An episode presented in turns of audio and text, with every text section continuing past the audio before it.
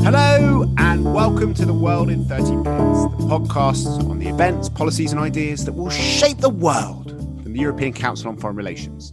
My name is Mark Leonard, and this week we're going to talk about the rivalry between Turkey and the United Arab Emirates and why it matters to Europe.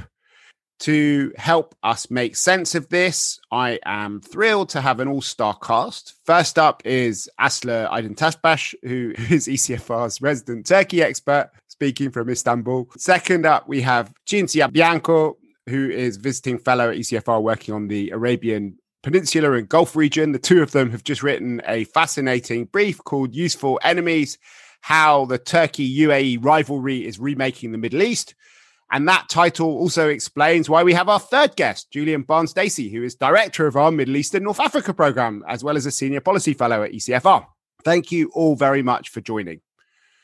So, despite the huge asymmetry in their size, population, and military prowess, Turkey and the United Arab Emirates are engaged in a decade long rivalry and their emergence as, as key players is, is part of uh, a remaking of the Middle East. We've spoken a lot in previous podcasts about the rivalry between Saudi Arabia and Iran. Israel um, is another non Arab power that is uh, playing a, a very, very important role.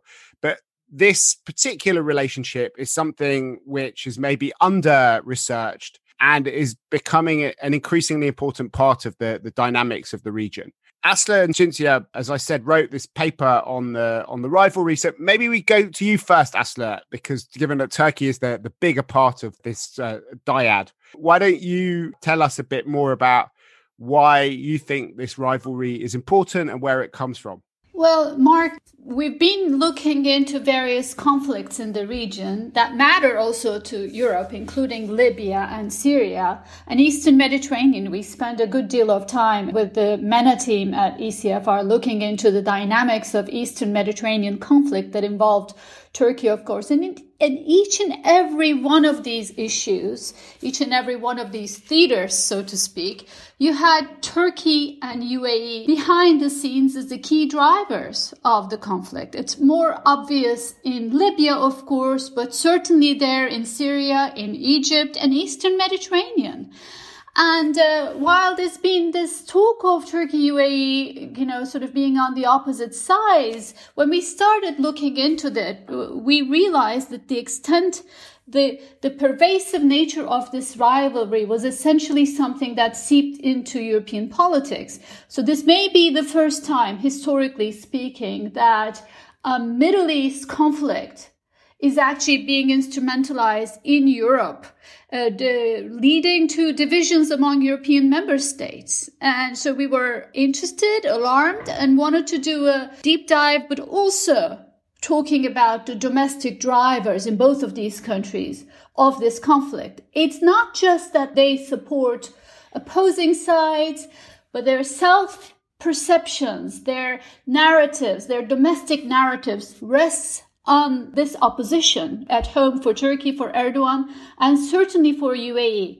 And one more, their global positioning, what the arguments they're using in Brussels, in Washington, among lobbyists, in international media is all about this opposition and how they, in the case of Turkey, particularly for domestic audiences, positions itself as a more democratic alternative to Gulf monarchies. And in the case of UAE, there's been a great deal of effort in lobbying across Europe and Washington and in the Middle East to position this conflict as the voice of moderate versus Islamists. So I think we both realize that this is here to stay. It's an important driver in, in the Middle East, almost reshaping the Middle East, but not just that that there was this ideological component or seemingly ideological component, because we're questioning that, in a sense, reassured the longevity of this feud.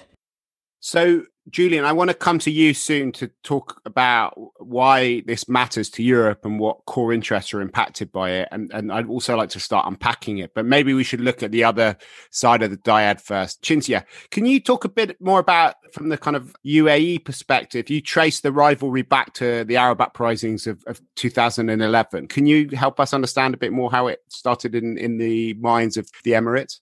Certainly.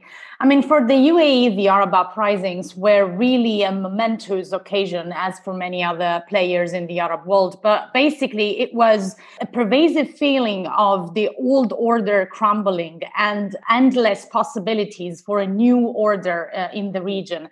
Uh, they had their own vision for the political future of the Middle East and North Africa region, which was diametrically opposed to that of Turkey and of Qatar, which uh, is, has been identified in Abu Dhabi from day one as the other uh, silent but crucial partner for Turkey and the so-called uh, pro-Islamist front that was trying to exploit, in Abu Dhabi's reading, the vacuum of power created by the Arab uprisings to uh, empower um, Islamist movements in all of the different countries in the region where, where there was such political space. And for the UAE, that was extremely problematic for two reasons. First, it was problematic also from a domestic point of view because the UAE experienced very limited, close to uh, zero dissent during the Arab uprisings, but they did experience some. And in particular, that very little dissent was perceived as being particularly tricky and dangerous from Abu Dhabi's point of view because it was focused uh, in areas that were a little bit outside the, the central control. And uh, it was, in a way, sponsored by one of the seven uh, ruling families of the Emirates.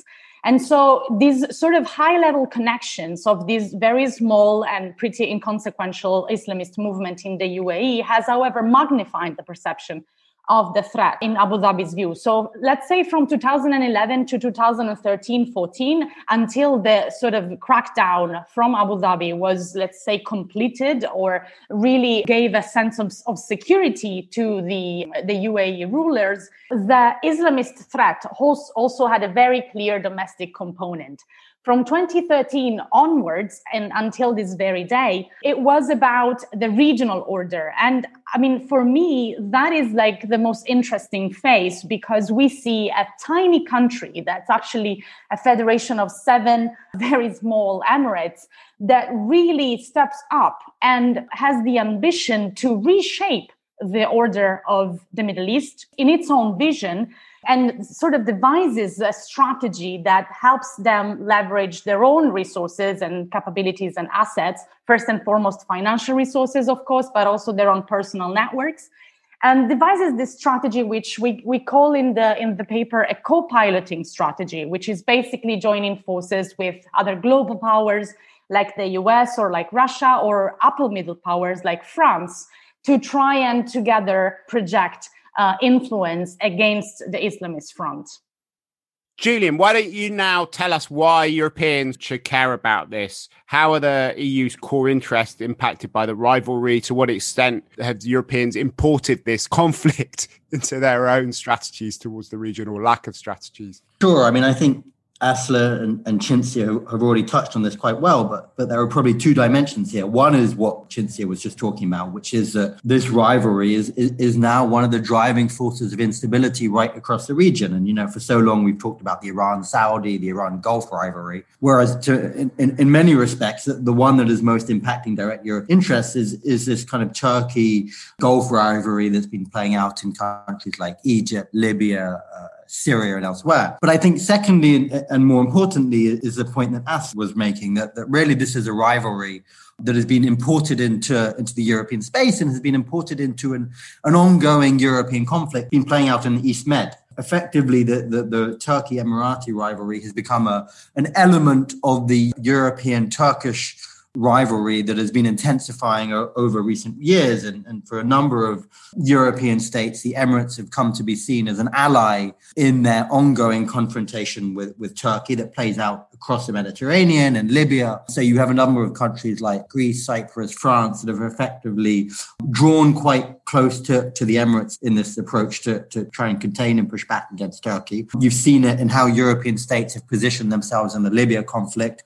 A number of states um, allying with, with the kind of Emirati backed General Haftar in, in the east of the country, who's been fighting a, a Turkish backed government, UN backed government in Tripoli. You see it in Mediterranean maneuverings. The Emirates has joined the East Med uh, Gas Forum, which is a forum of a number of Mediterranean states and European states that, that specifically excludes Turkey to, to, try and again contain Turkey. So, really, this is now playing out within the Eastern Mediterranean. It's a, a direct function of, of, Europe's relationship with Turkey. It's clearly I- impacting um, Europe's ability to, to shape a, a, strategic relationship there. And is, as Asli says, causing divisions within the European space. We have more and more military and security relationships emerging between some of these uh, southern European states and the Emirates. So it, it, it's playing out as an increasingly important dimension of this element of, of, of Europe's struggle with Turkey obviously there are kind of other players involved in the region as well, not least the US. Cinzia, do you want to talk about how the US plays into this? Because it obviously has close but complicated relationship with Turkey. Well, less close at the moment, maybe than it has been uh, at its peak, but also has obviously a very, very deep relationship with the UAE. Precisely. Yeah, certainly the US plays a role here that is quite uh, uh, significant. And of course, the clearest sort of difference is between the administration of Donald Trump and the, and the administration of Joe Biden. And although in its very early days, uh, the Biden administration is already having some sort of effect, which I will now uh, elaborate upon. Let's go back to Donald Trump because it was, I think, the story of the rise of the UAE as a regional player um, had a, a booster, a, a very significant booster in the four years that saw Donald Trump in the White House. The UAE has one of the strongest positions in Washington, D.C., not only among Arab countries, arguably. They have very strong high level connections and uh, that tapped directly into the White House uh, where, when Trump was there. Basically, that translated into a blank check in so many different theaters, first and foremost in Libya, for the UAE to pursue their own uh, strategies, sort of uh, with, with the implied uh, sort of understanding that the UAE wouldn't cross US interests. That is debatable because, of course, a few months ago it has come to light that uh, it has been officially come to light uh, through a Pentagon reports that the UAE has been uh, very, very closely cooperating with the Wagner Group in uh, Libya. And of That's course, a, a, Russian private military company. Yes, so of course that uh, empowers Russia and directly undermines, arguably, uh, the US interests in Libya. However, there was this sort of uh, very close relationship with Trump, and that emboldened the UAE to um, really be more, more and more assertive. Now, you know, four years later, uh, we have Joe Biden in the White House, and we entered into a different period that we call the Biden moment. But it's really about a strategic pause, especially from the UAE's point of view, given that they are arguably overexposed and very uh, assertive and proactive in so many different regional theaters, from the Maghreb to uh, the Levant to the Horn of Africa and the Eastern Mediterranean. There is, you know, the sense that there should be a repositioning, there should be a strategic pause, there should be an emphasis on finding playing a diplomatic role and a mediation role where possible to sort of uh, also change that problematic image that they had developed uh, especially among certain groups within the Democratic Party in the United States. But what we also really like to stress in the paper is that both from the Turkish point of view and from the UAE point of view, this should be really read as a strategic pause for the, for the time being. So it remains vulnerable. Nothing has changed in the fundamental differences that these two powers have over the future of the Middle East and North Africa. So to really solidify this attempted detente or, you know, pro forma detente that we're, we're uh, witnessing, uh, it would require more sort of political investment from interested global powers, especially the Europeans who do have an interest in containing that. So obviously we want to look at some of the practical things we can do, but maybe before we do that, it might be worth just dwelling a bit more on some of these theaters that you talked about. What's happening in Syria, what's happening in Libya, what's happening in, in maritime geopolitics. Julian, do you want to start off maybe with Syria, given that that's a theatre that you've been uh, studying very, very closely um, for many years now? Sure. I mean, Syria isn't the, the kind of the, the headline conflict theatre for these two countries, but you've obviously had quite significant Turkish intervention in Syria over recent years. They now control a swathe of territory across the across the north of the country. And this has essentially provoked an Emirati response in two ways. I think one, they have offered to provide assistance to, to the Kurds in, in the northeast of the country, working to the Americans, providing stabilization assistance, seeing the Kurds as a vehicle to, to contain Turkish influence. But I think probably more notably, you've seen a recent move by the Emirati leadership to, to re-engage Bashar al-Assad and really try and lead a, an effort across the broader Arab world to, to bring him back in from the cold. And again, this represents a move in line with their kind of wider regional vision, which is that you need to, to, to strengthen the so called self proclaimed kind of authoritarian uh, secular strongmen at the center who can contain the rise and push back against the rise of, of Islamist groups affiliated with Turkey. So in Syria, there's a sense that that Assad is actually the vehicle through which the Emiratis can support Syrian and regional stability in line with their interests. This is not just about Iran, as, as, as many countries see in, in, in, many respects the Emirates now view Turkey as the main challenge and threat via Syria. So, so you've seen that re-engagement there, but it's not really a hot conflict as, as we're seeing elsewhere in the region, like we've seen, or at least up until recently, we were seeing in Libya, and where it's played out quite acutely in, in Qatar as well. Asa, do you want to talk a bit about the Libya issue? You mentioned it earlier on, but is there anything more that you'd like to add on that, given that that's one of the central places that you and other colleagues have been working on in the East Med?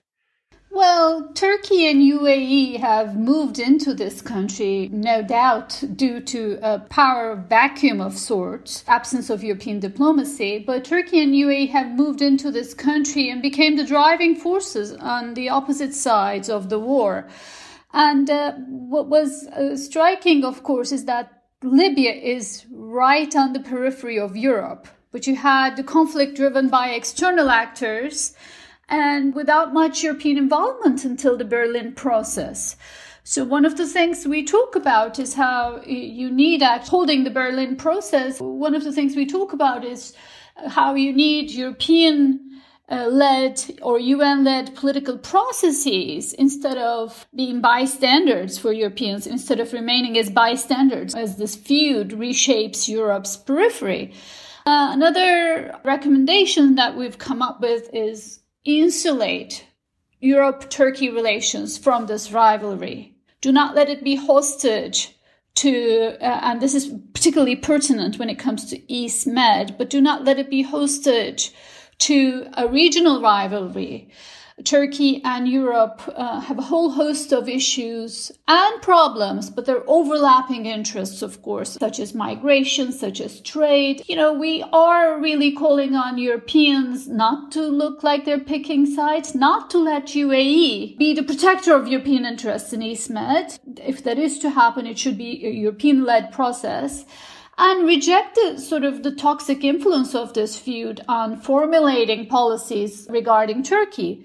Uh, do your own, you know, thinking and your own uh, policy recommendations in line with European strategic autonomy when it comes to your overall framework with Turkey, as opposed to being led by UAE and just sort of being uh, charmed by the supposed ideological component of this conflict. It's really not in European interest to be sucked into this vortex. I think, I mean, I think just to second that, I think that just to, to affirm, you know, clearly Europe has issues with Turkey and other players in, in the region, but it's only going to get so much more complicated to resolve those issues if it comes wrapped up in a Middle Eastern conflict at the same time.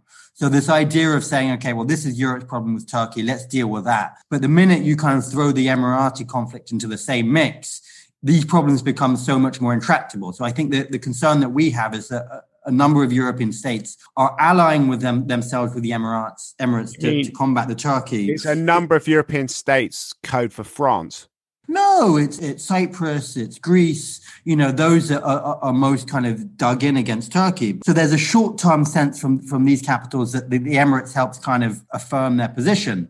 But our concern is that the, the medium to longer term result is actually going to make it so much more complicated for these countries to, to, to address their, their issues with Turkey. And how much leverage do you think we can have over this conflict anyway? We're not necessarily calling for uh, Europe to reconcile these two powers we are actually uh, suggesting ways Europe can insulate itself from this conflict. So, what, uh, Cinzia, do you want to mention some of the concrete ways that Europeans can insulate themselves, other than, first of all, as as Julian and Asli have already said, not taking sides and, and trying not to get involved? Yeah, um, and also to go back to your question about how much leverage do we Europeans have, and I think that this is a point that uh, we've been trying to make in different publications, especially vis-a-vis the Gulf and Gulf monarchies. Um, European leverage really must uh, come under a European umbrella. So this bilateral engagement uh, that a number of European countries, such as Greece and Cyprus, have uh, with uh, the UAE which has started as a very intense diplomatic exchange, has morphed into talks of you know joint investments and uh, economic project to then develop into actual defense treaties is a format that makes us worry because uh, at the bilateral level, experience tells us that European countries do not actually have leverage over Gulf monarchies. And, um, you know, it might si- sound strange given that, you know, by all traditional geopolitical metrics, a country like the UAE is not actually a um, transformative power, but in all actuality, as power becomes from hard power to uh, however you want to call it, soft power, smart power. The, the fact of the matter is that the bilateral level, Europeans do not have that leverage vis-a-vis the UAE. On the contrary, intra-European divisions have been exploited in the past by a number of regional players to sort of try and steer uh, the European positions closer to regional positions. So that is just to second what both uh, Julian and Asli said. What it means in practice is when you think about insulating the Turkey UAE rivalry from European Turkey relations and European UAE relations, because by the way, we also advocate for the fact that Europeans should have closer relations to uh, the UAE. It, it is the most sensible thing to do. However, it shouldn't come as a part of some other Euro- very European issues, such as uh, the conflict with Turkey. So in practice, uh, the UAE European relations, especially with Greece, uh, Cyprus, France, and especially when you know it's directly about the Eastern Mediterranean, such as the Philia Forum established by Greece, including all actors, all regional actors, and a number of European actors that are clearly anti-Turkish. So these relations should really refrain from going into defense and security matters. All of these military drills, uh, all of these defense partnerships, they are very, very problematic. They are a step further from energy relations, infrastructural projects, joint projects, and why not uh, increase diplomatic engagement? So we, I, I think, you know, we sort of draw the line there.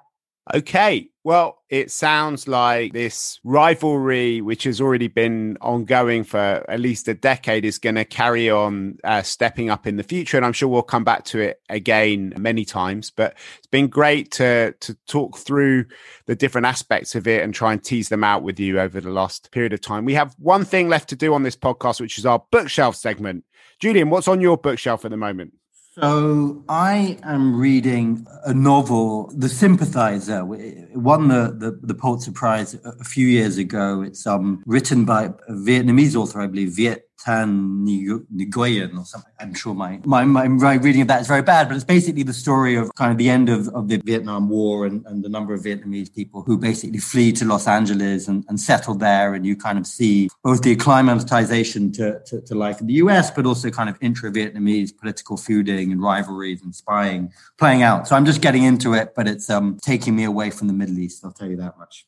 Okay, what about you, Cinzia? I am rereading a book called D- Desert Kingdoms to Global Powers by Rory Miller, which I find is a, a very enjoyable book to that narrates in a lively in a lively way the, the rise of the Gulf monarchies from desert kingdoms to global powers or at least regional powers.